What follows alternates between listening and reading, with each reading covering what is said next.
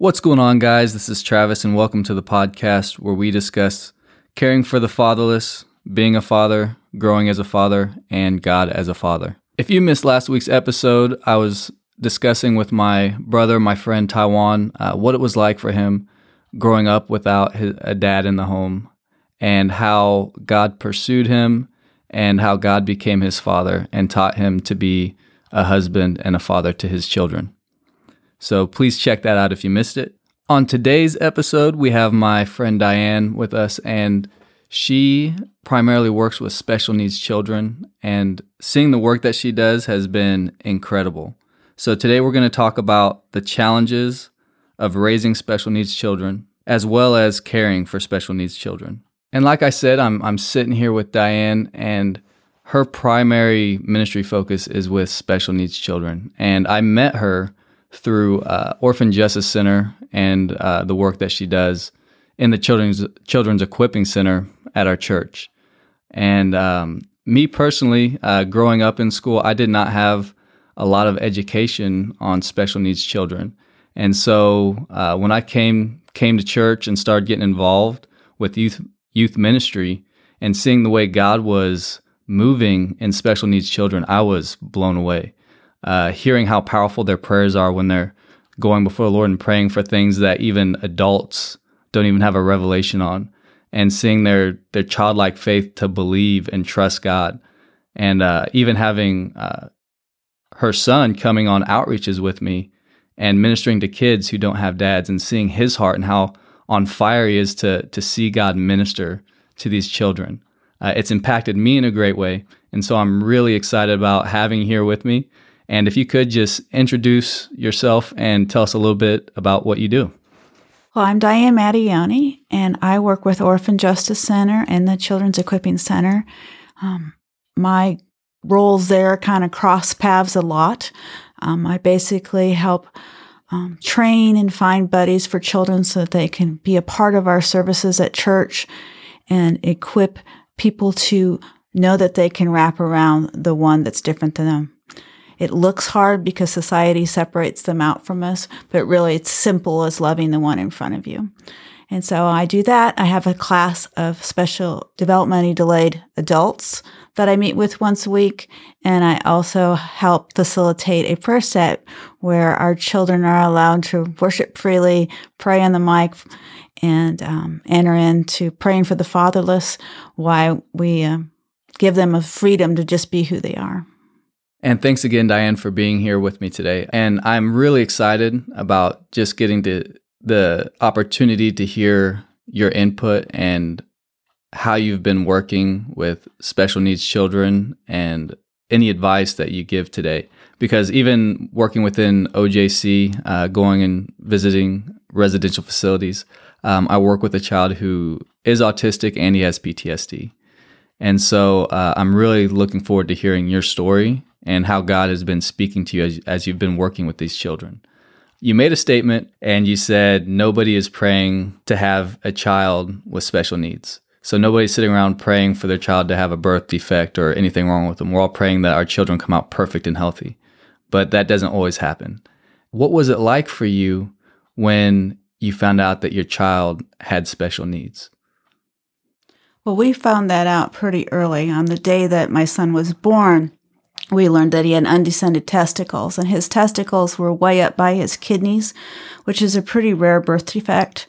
And so we had to do four surgeries, bring those down. But that first week, when we were going in and out of the doctor's office and the hospital having multiple tests, um, we were told by the pediatrician, he looked at us and he said, You know, a child with this kind of birth defect is going to have multiple problems. He said, Prepare yourself. But I looked at my child and he looked like a perfect normal little boy to me, except for this one thing. And that was really hard for me to wrap my brain around to um, come to terms with that. It actually took me a long time. And it took going back to the doctors over and over again, getting different diagnoses before I could fully accept where we were at um, on many levels. Even now, I look at him and go, You're a normal man.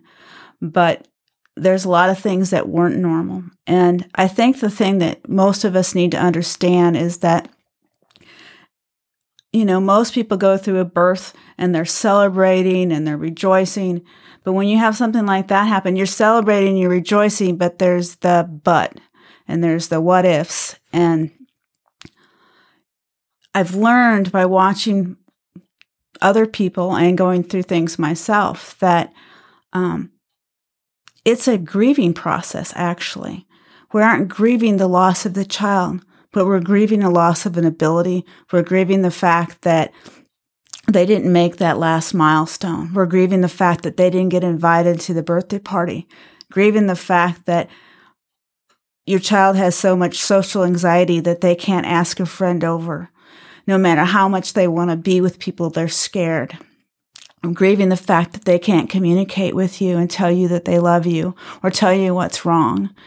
And so nobody tells you that it's okay to grieve and that you are grieving. So you're just trying to muddle through and figure it out. At the same time, you're fighting for your child. You're fighting for that to reach that next milestone. You're fighting to afford that next doctor's visit or therapy or and to figure out how you're going to get there.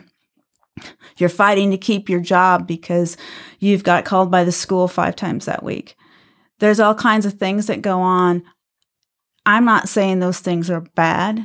I'm just saying there are exceptions and people need support. And so what I learned, I think what I learned most was that we need to be more compassionate with one another. I think one of the most freeing things that I was told in the process was by a friend of mine. And at the time, my daughter was really angry at God. And that scared me to death because how can we be angry with God? He's God. He knows everything and he's most powerful. But she said, You know, God's big enough to handle her anger. And I thought, He's big enough to handle her anger. He's big enough to handle my anger. And then I started dealing with my own emotions and I started telling him how I felt. And I started praying at a different level and talking to him at a different level and listening to him at a different level. And that was really the most freeing thing that happened. So I think the most freeing thing that you can be as someone who's ministering to a family is to free them up to have those conversations with the Lord, with each other, and with us. So initially, it prompted you to start sharing your heart with a deeper level, on a deeper level to the Lord and, share your your real emotions that you were feeling at the time. And that happened because of your daughter? It happened because my daughter was going through a major healing process uh, on another issue. And um, she had had some abusive things happen to her and she was angry. She had a right to be angry, not at God, but she had a right to be angry. And, um, but it was, it was very freeing to just know that it's okay to feel. I have a friend of mine that says, you know, God gives you those emotions for a reason. And so we need to figure out what the reason is and not stuff the emotion, but deal with the emotion. Yeah, that's incredible. It's, it's to me, uh, even with my children, how much I've learned just from experiencing them, the way they handle things. I've learned so much about God and who He is. How was your your husband you know, reacting and handling this in the midst of raising this child? My husband was pretty much emotionally just cut off at the time. Um, it's very common that, you know, different people handle different things differently. They um, go through stress differently. Um, our relationship um, was already rocky before his birth. And so it became more intense, I believe. It's very common that relationships with special needs individual or an individual with a terminal or a long-term illness suffer more stress. Normal divorce rates in our country right now are about 50%. For a family who's in one of those situations, it's 80%. And so that relationship did end. Um, I was a single mom for a little bit, and then I remarried and um, our relationship's been fairly good, but there is times that, you know, we handle things differently and we don't see things eye to eye. And there's times where just the extra things that are required do add stress to the relationship. But the heroes to me are the people like my husband who have jumped in and said with open eyes, Oh, that one has special things that they need, and I'm going to jump in there and help that. He came into the relationship with open eyes. Um, adoptive families that adopt special needs kids, those are heroes. They look at it with open eyes. He made the comment, you know, I said one time that we don't pray for special needs children. Well, we don't, but they are a blessing and they have something to give to each of us. And the people that can see it ahead of time are really blessed. And when we look into the word and look at what the Lord says about it, then we can really get our heart around it and understand that He has a plan and a purpose for them. And He's allowed whatever is going on in their lives for a reason. And maybe that's because He has something to teach us.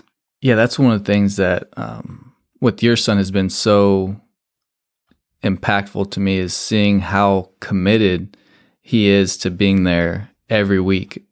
I mean, there's people who who don't come every week, and he's he wants to be there every week to go and tell these kids that God loves them, to go and play kickball, to go and play basketball, and even if like you can see moments where he might be a little uncomfortable, but he'll sit there and do it anyway because he wants to see these kids know that someone loves them.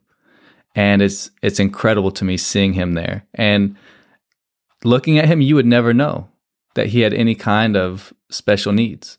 And those kids that are there probably have no idea. And he is there week after week. And it's awesome. You said that uh, you started sharing more of your emotions with the Lord. How were you feeling about God um, at this time when you had remarried and you were beginning, you know, dealing with uh, raising your child and coming across different situations where you said you're you're hoping they meet that mile marker and then they miss it or maybe they do make that next one.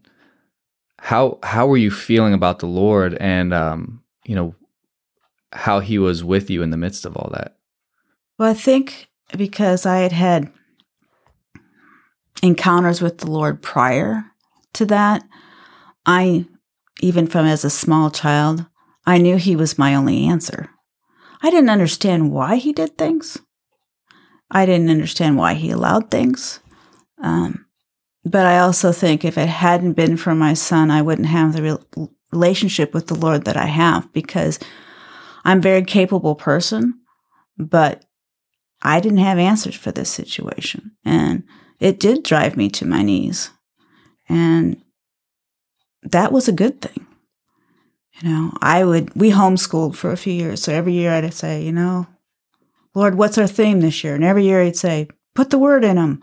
And I would be like, okay. So I'd try to figure out how to make every subject about the word. Didn't work real well with math, but I could do it with just about every other one. You know, and I didn't think too much of it, but my son is a Bible encyclopedia, and I know I didn't put it in him to that degree. I just know that when you do what he says, he multiplies it. And um, I want to know where something is in the Bible. I just ask him, and he nor- normally can tell me book and verse. And so, so much for the doctors telling me he has an IQ of 62. That's just not true. yeah, and I could say, uh, being with him, I'll I'll say something, he'll correct me all the time. like, no, actually, that's not exactly what it says. It says this. I'm like, thank you. yeah, he's very black and white. yeah, yeah, there is no joking around. Like you have to if you're talking about the Bible, you have to be 100% serious. Mhm. Yes, this is true. Can I tell you a little story? Please. So, one of those times when I was frustrated with the Lord, it was a day where socially things hadn't gone well for my son, and I knew he was feeling really lonely. And it was also one of those days where he um, called me out on a bunch of stuff because I changed my mind or whatever. So therefore, I was lying because, you know, there's black and there's white. So I'm laying in bed and I am just letting the Lord have it. Okay. Like, why would you allow this? Why would you do this? This is this is horrible. I'm going on and on and I'm naming off things about the social thing, the black and white thing. And he said, the Lord, the internal voice of the Lord said, What's wrong with being black and white? I'm black and white. And I, that was one of those moments for me where I could have crawled under the house because the fear of the Lord hit me so hard. He said, You know, I didn't cause autism, but I do allow it because my church is no longer black and white like me. They're gray. And so he has allowed some things to call us out, to improve us. And when we wrap around them, it sharpens us because iron sharpens iron. Do I think every social nuance or every black and white statement that is said by my son is correct? No. But I think God has allowed this for a purpose. He's allowed Down syndrome for a purpose. And I think when we grab a hold of the purpose and reach out to these kids, reach out to these families, that's when we're going to see their healing and we're going to be healed in the process too. So during this time, I mean, he's a Bible encyclopedia. He's very black and white, no no gray, no middle ground. Was God speaking to you anything about who he is as his son, who he is and his calling or any of that?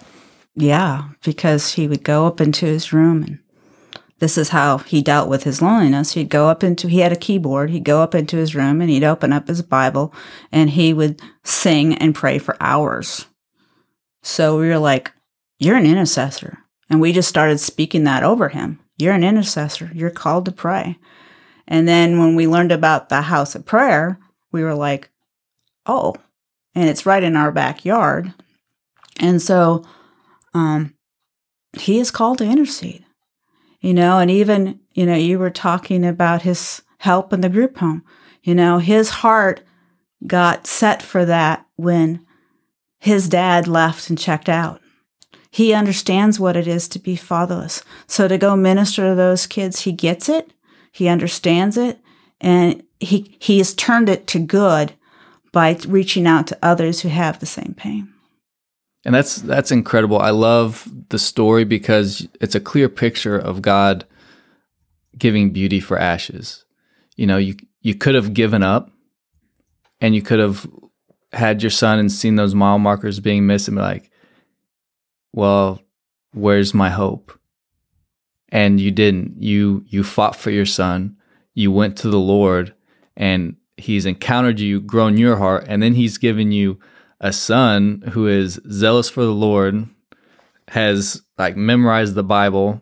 It's it's right and wrong. He he has no gray ground, and I just I just love the story, and I love the way God's ministered to you, and the way God is ministering through your son.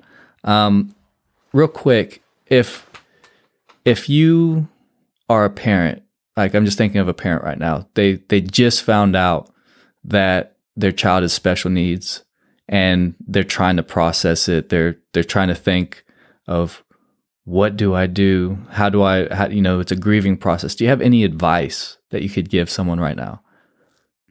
Well, of course, seeking the Lord is first and foremost, but I would say don't isolate. Surround yourself with other people who have gone before you. Surround yourself with people with the experts. Learn what you can. Um, you know, God has healed some things in my son, but they weren't miraculous, like instantaneous. Most of them were slow over time. I mean, we're talking about my son memorizing the Bible, but he used to have auditory and visual processing disorder, which would say that's not possible. But what I did was I researched different therapies and I prayed. I was on my knees. Um, I think that's where I learned to pray was because I knew it was going to take more than just this therapy that I wasn't sure going to work. But there are some really good therapists out there, and there's some really good um, help out there. Um, there's a lot more help out there than people realize. And find people who have the resource list. Talk to your mental health facilities in your state and get a resource list to get a hold of there's caseworkers there to help you and they will open your eyes to resources that are available.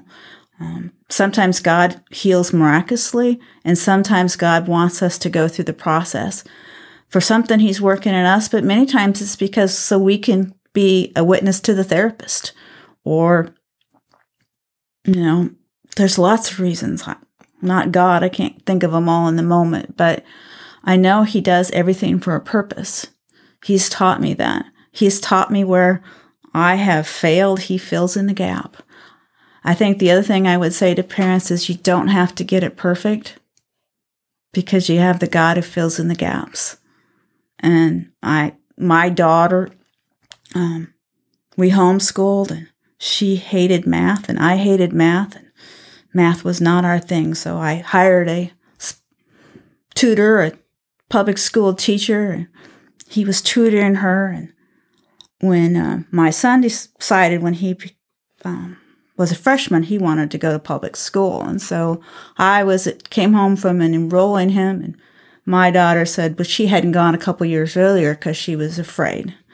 And I knew I had caused that fear because I was afraid too, because she was so far behind in math. And something just rose up in me, and I said, You know, fear's not from the Lord, so you're going to school. And I went and enrolled her. I called up this tutor and I said, What should we do? He said, Find the lowest math class possible that you can find, and we'll hope it's okay. I'm like, Well, that doesn't sound very good. And so we put her in that math class. And within three days, she was complaining she was bored out of her mind. She didn't want to be in that class. And I was like, okay. I didn't know she was lying. She was like, well, there's a bunch of druggies in that class. I don't want to be in that class. And so I talked to the counselor. We moved her up into algebra.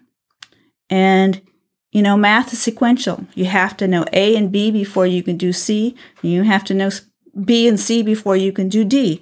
And this was at a D level, and she didn't have B and C, and I knew it. But she did know how to research, she knew how to take notes. She went to class, she wrote everything down he said. She went home.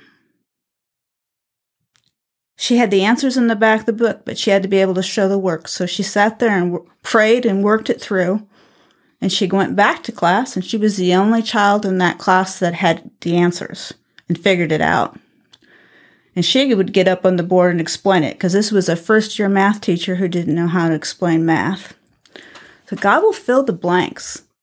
You just do your best and be on your knees. You don't have to do it perfect. You're not going to do it perfect. And, but if you're doing it onto Him, that's all you need to do. Which I got to say, kudos to that math story because I was terrible at math. My mom will blame my uh, eighth grade teacher every time because uh, she actually spent couple months teaching us how to do uh, math equations wrong. And then after about two months of teaching us wrong, she went back. It's like, oh no, I've been teaching this to you guys wrong. But after that, I just, man, I just fell off the math wagon. What about in church? Because even at our church, there was a time where we had families with special needs children, and we were we were going through a process of struggling, trying to figure out how to incorporate them and deal with them in the classrooms. Because you have several different things that can take place. You have rooms where it's loud and there's a lot of kids and they're not used to that. Maybe they're getting sensory overload, and so they want us to clued off in the the corner, or they can start banging on a table or being disruptive. And uh, so I know as a church we were we were having a hard time, you know, handling and dealing with it because we needed them to have a buddy that could be with them and focus primarily on them during the class to help them when they're having sensory overloads and various different things happening. Uh, but we've clearly seen that God is is speaking to these children. He's given them the same spirit that we have and he gives them revelation. He puts prayers in their hearts. What are some things a church could could do if they need help in this area? If they they they have special needs children, but they just don't know what to do right now. Okay. Well, there's a 20 year old ministry that's nationwide called Joni and Friends. And Joni and Friends has offices all over the country, and they'll actually come in and train your church on how to do a special needs ministry. Um, I'm we're lucky in the Kansas City area. We actually have a ministry alliance of, of all the churches that do special needs ministry. Um, Joni and Friends is part of that, but there's a ministry over in Overland Park that started this alliance that um, started off with two families that now have over 200 families with special needs. And I, I, guess what I'm saying here is the best way to handle that is to be talking to people already doing it, to share ideas, to get the training, to learn from others. I'm just a mom. I don't have a degree, but I've learned from others. I used to have a support group and I learned from those moms and we shared resources and shared ideas. But working together, we can do this. And it's really not as hard as we think it is because the Holy Spirit is the best teacher we have. So for asking Him and working with other people, we have it. But lots of times it's just as easy as loving the one in front of you. What does love say to do? You know, how do we love this one? Be asking the Lord, how do I love this one today? And he'll he'll give you some responses. I can't say you're going to get an audible voice or anything or you're going to know every time. But lots of times simple little tricks like wrapping a child in a blanket or giving them some earmuffs to block out some noise or just giving them some one-on-one attention is all that it takes to get that child to be able to stay and be in class so they, i guess the biggest thing that the lord told me and this happened it's another crazy story but this happened when i was at a conference um, and i was walking around this conference and it was it was the One Thing conference and was walking around the conference. And it was in 2006. And at that time, my son was very involved in Special Olympics. And so I was walking around, and every once in a while, I'd see somebody and think, that's so and so from Special Olympics. And then I'd look again, and then I would realize, no, that person doesn't have a disability. And this kept happening and happened 10, 12 times. And finally, I'm like, Lord, what are you saying? And the audible voice of the Lord said, In my presence they are whole. And I think that means a lot of things. But I think that, you know, it's very clear from the Lord that He wants to bring them into the church. 80% of families with special needs individual do not come to church. And 80% of that 80% say they would if they felt accommodated or taken care of. It's when we wrap around them that they will come. I think it's the largest unreached people group in America is our special needs individuals. And so we really have a calling. Luke 14 is very clear when it's talking about the banquet table. And he, the Lord invites people to come to his banquet, but they're just too busy and they've got a wedding and they've got a field to plant and so forth. And he's, he tells his servants, go out and find the lame and the blind and bring them in and they go out and they bring them in. But there's still room. And he says, No, no, you've missed them. They're out in the ditches, they're out on the roadside. Go out and get them and bring them in. And there's scriptures all throughout the Old Testament and even in the New Testament where the Lord is talking about in the end times, He is going to come back and restore the lame and the blind. And I think it's our job as the church to be those hands and feet now, to start that process now. Isaiah 58 talks about when, you know, we, we reach out to the downcast, the outcast, that he will heal them, but he will also heal us. And it's in that process that we all become whole. I also think when the Lord said that, I got this revelation that what we think of as not being whole is not necessarily what he thinks not whole is, because their spirits are whole. I think you mentioned that earlier. Um, their bodies may not be whole. Some of them can enter into the presence of the Lord in a second. Some of them have the ability to remember things I can't remember. I have someone in one of my classes, she can remember everybody's birthday. You know, they all have special abilities. So, what are their abilities? And let's focus on those. So, when you were talking, you brought up that 80% you said it was 80% of uh, special needs families aren't going to church? Some places will quote 90%, some places quote 85. I'm not exactly sure what the figure is, but it's really high. And um, primarily that's because they don't feel accommodated.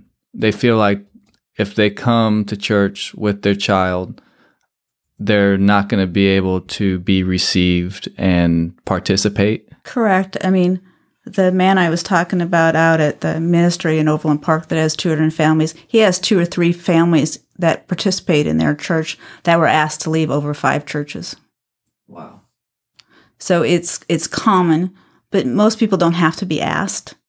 They just too many bad experiences, too many disgruntled people, um, not feeling welcomed, people saying things that aren't nice, people not understanding. We really need to educate the church And on this. Yeah, and I can say even even just growing up in school, um, I can remember every special needs kid actually that I went to school with, and um, I remember one. Um, I'll just say his first name. I don't think it'll hurt anything, but his name was Trevor, and uh, he was he was in a wheelchair. Um, I can't remember exactly what his diagnosis was, but I know he was about 16 when I was in fifth grade and uh, he he was developmentally his body was very small, and he was so much fun. Like I I invited him to my swimming party, um, and I can remember his parents being so happy about him coming to my birthday party. But I never thought about that when you said that earlier that these kids don't get invited to birthday parties. They socially they have a hard time. I I never really thought about that that much, but I want to ask you a question. What does God say the value of these children are to you? I think their value is the same as any other child's value. I think that they're perfectly and wonderfully made in His sight, that He's created them for a plan and a purpose. Um, their plan and purpose may look very different than the atypical child who can run out and, you know, do all the sports and do math perfectly, but they have a plan and a purpose, and it's it's very on target and it's very much for us. You said that sometimes people say hurtful things. Um, I can even remember, like I said in high school, I remember kids doing some pretty cruel things sometimes to some of the special needs children, whether it was just out of ignorance or just being cruel to be cruel. But these children, um, they obviously they have the same value that every other kid has, and they've received the same spirit that we receive from God. And He has a great plan and a great purpose for them. He set good things before them, and the church should be accommodating them. So it's it's it's disturbing that so many of these families feel like they don't have a place to go. If I if let's say I know somebody who has a special needs child and they're they're struggling right now to find a church to go to. They want to go to church but they've been rejected. How can I encourage or support them in this moment? Probably the optimum way is to offer to go to church with their child so that that child is accommodated and so the family can go to church. Um, I realize that's not something that everyone can do. Um, you can pray for those people to rise up, but sometimes prayers need actions. And so, one of the things the church needs is just to be educated on the simplicity of wrapping around the one that has different abilities than us. What we've been trained by school systems and various organizations is that we don't have the knowledge, therefore, we are unqualified to wrap around these individuals. But really, it's not that hard and it's not true. It's really just loving the one in front of us. You'd be amazed at how many of these individuals, when they have somebody sitting in front of them as their friend, listening to them, being their friend, talking to them, how much higher their functioning level will raise.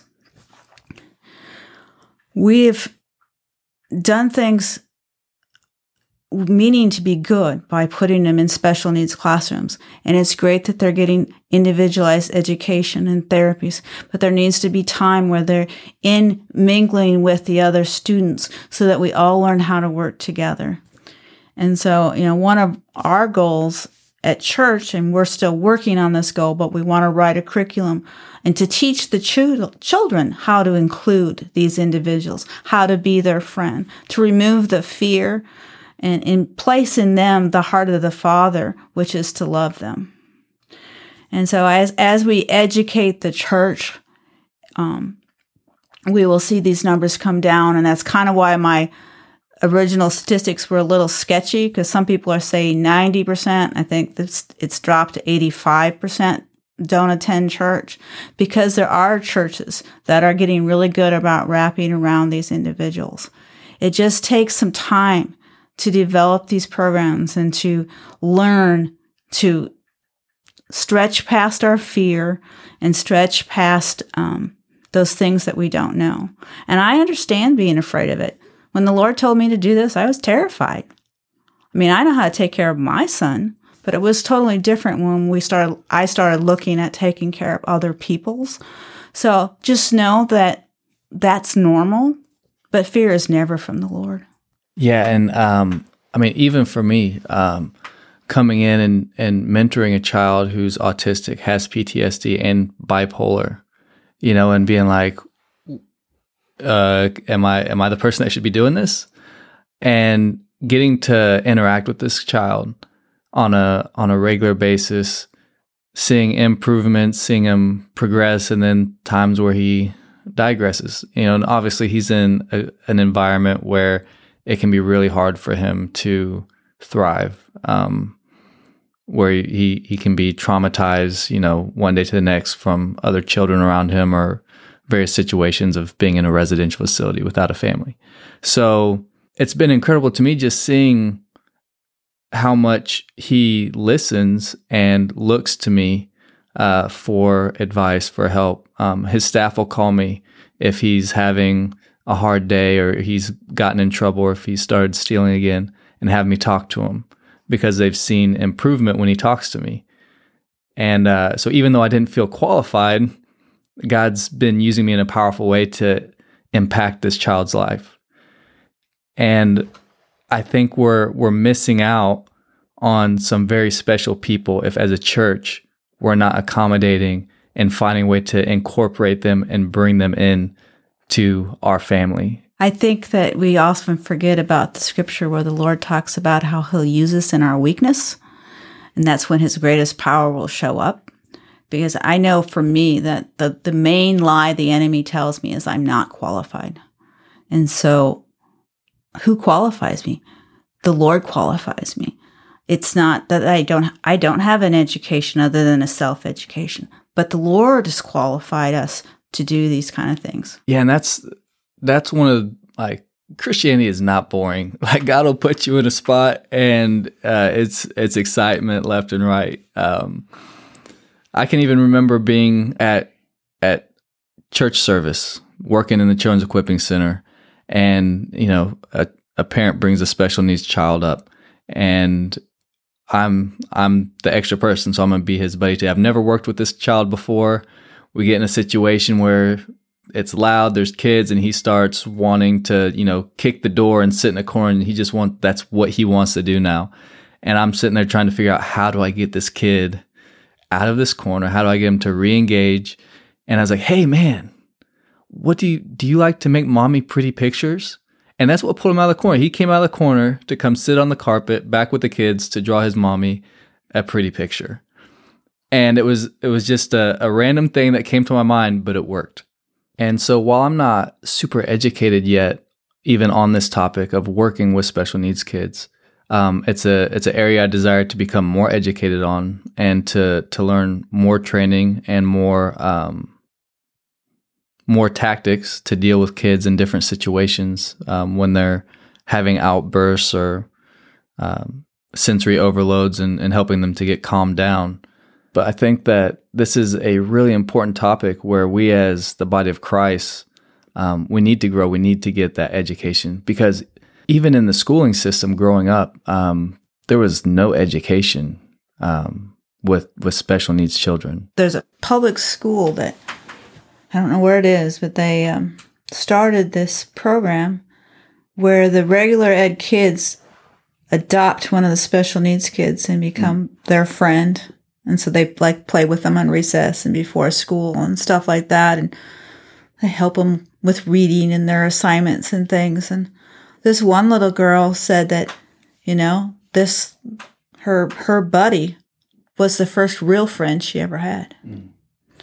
And it's it's that kind of training I want to see happen in the church because if we if our kids can get that, they can understand that my best friend doesn't have to look and act like me. That they can just be somebody that we click and we do things and we have fun together. And that really what fulfills me is to make a difference in somebody else's life. That's huge. When Joni and friends came to Kansas City and trained, they I got to go to that training because the office was opening here. And one of the things I want people to go away with is that, you know, we think maybe this person isn't getting anything out of something. Um, and so she was talking about this experience she had where they were having this um, retreat. And the people who were sent, she was sent six people in wheelchairs, and they were all pretty despondent. Their heads were drooped, they were drooling, they were not in appearance connected to her or going to be connected to her in any way. So she was like, Lord, what am I going to do here? And so she didn't know what to do. So she just started singing, Jesus loves me. And one by one, they raised their heads. They looked at her. They smiled. Some of them bobbed their heads in response to the music and the beat. And then she finished the song and she w- walked around and prayed over them why it happened. And she w- sang it a couple times and then she finished. And slowly, one by one, they both all went back into their previous despondent state. But the thing is, their spirits heard the message. Their spirits knew that Jesus loved them and their spirits made the connection. So as a church, that's what we want to do. And it doesn't matter what it looks like as much as the connection is made. So I just want everyone to understand that just because a person's body is broken doesn't mean their spirit is broken. There's another little boy in, in Minnesota. His mom's written a book called Josiah's Fire, and he learned to communicate on an iPad. He can't communicate. He is a pacer, a tantrum autism kid, um, headbanger, the whole bit.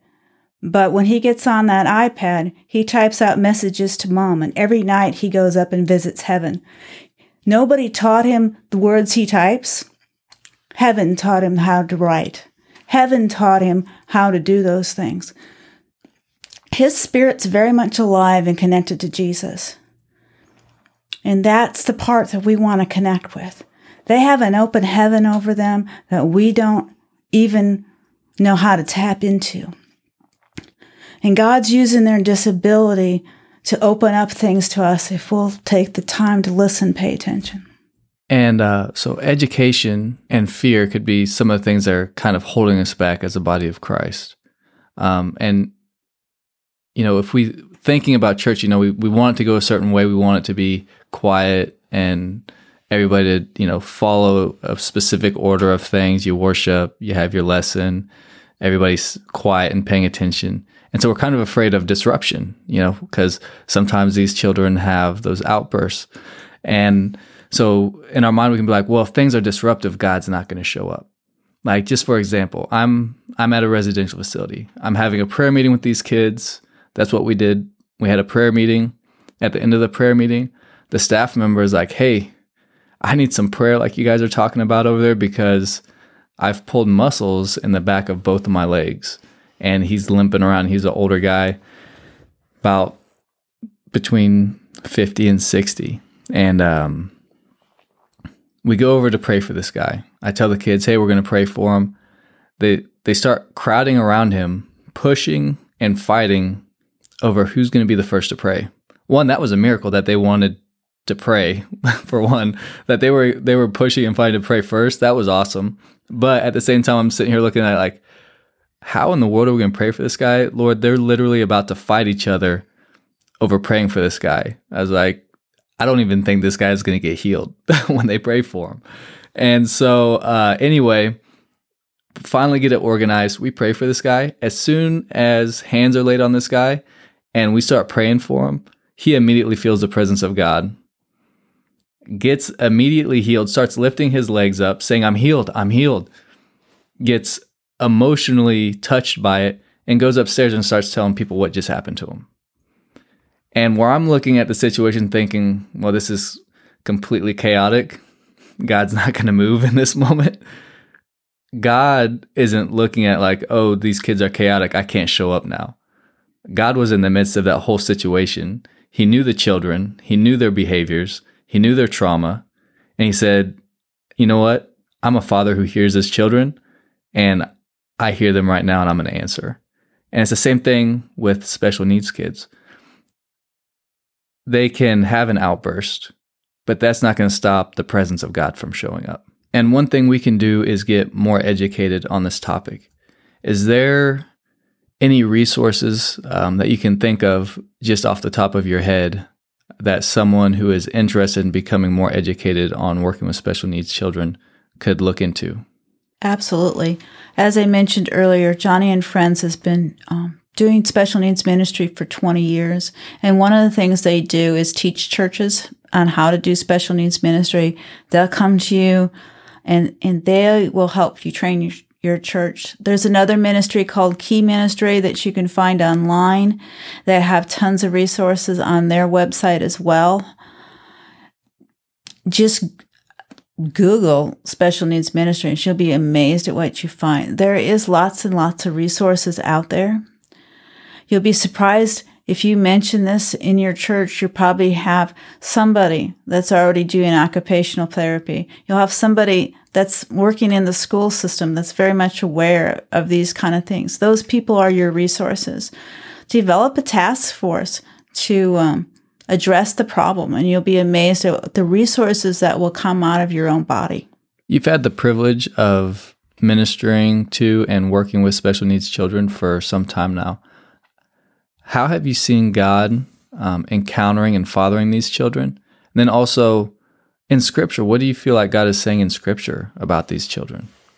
Well, as far as God encountering the children, I have had experiences much like um, the lady I talked about from Joni and Friends, where I've seen the Lord encounter a child. Um, one day I was had a child, and we actually weren't having a very good day, and we ended up in a room, and um, but I had taken the craft from the classroom that we were in, and that was all I had for the lesson was this craft, which was a crown, and on the crown it said something about entering into the um, his presence, and so I let him decorate the crown, and he put on stickers of his favorite thing, which happens to be minions, and we just decorated the crown the way he wanted to decorate it, and then I put it on his head, and I said, "You're a prince of the king, and you're you serve him." And he just glowed. I knew he is encountering the Lord, and we talked about him being a prince of the king, and he is. That's his identity. I've also seen another little boy that we have. If we take the books that talk about their identity in Christ and who they are and who he calls them to be, that child shines. And if you ask him what book they want to read, that's the book they want to read. They want and they desire to have that contact with the king who tells them they're good. I know kids who have dreams. I have a 45 year old adult that I work with, and he'll stand in the prayer room for two hours straight with one hand raised in the sky with a smile on his face looking into the rafters. And one day I asked him, I says, What do you see up there? Because he looks like he's looking at something. He said, you know, angels, Jesus. He really sees into the heavenlies. He's seen Jesus visit his bed. So I know that they have encounters with the Lord and that he visits them and fathers them. My favorite example in the Bible actually is David. And David took in Jonathan's son, Saul's grandson.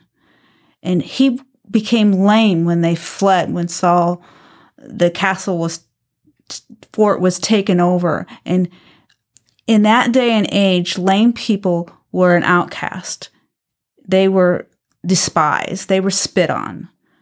And he was living somewhere hidden away so nobody would find him. And David said, No, no, bring him to the king's table. Let him eat here with me. And he said, Restore the land of his father to him and send workers out to work the land for him. And in doing that, David restored his dignity. He restored his dignity first as a prince who could sit at the king's table. He restored his dignity as a man by restoring his livelihood by giving him back his land. And he restored him as a person with compassion by putting in place the people that could do the work that he couldn't do because he was lame. And I think that's what we're called as the church to do, is to be like David. David was a man after God's own heart. He was after his heart in worship and prayer, but he was also after his heart in the work that he did and the example that he set with Jonathan's son. And I believe that you are absolutely right. I believe God has called us to to minister to these ones and to bring them into his house and there will be a day of restoration. There's going to be a day when God comes and he restores everybody. Every person's body is going to be completely restored and we have a calling to to minister to these kids and to bring them into our family, not to let lack of education or fear drive them out of the house God is calling them to. And I I love your testimony. I love that God has brought you on this journey that he's grown your heart in such a powerful way through your own child, through bringing you into a ministry where you felt unequipped and giving you the stories that you have where you've seen kids have dreams. You've seen God encounter them and speak to their heart in the moment. And you've seen the presence of God come in. You've seen them pray for, for topics and be passionate about things that adults don't even have a revelation for yet. And it's such a wonderful ministry that I get to witness you doing. And I, I just want to say thank you for coming on the podcast and sharing a little bit of your life and a little bit of your ministry with us.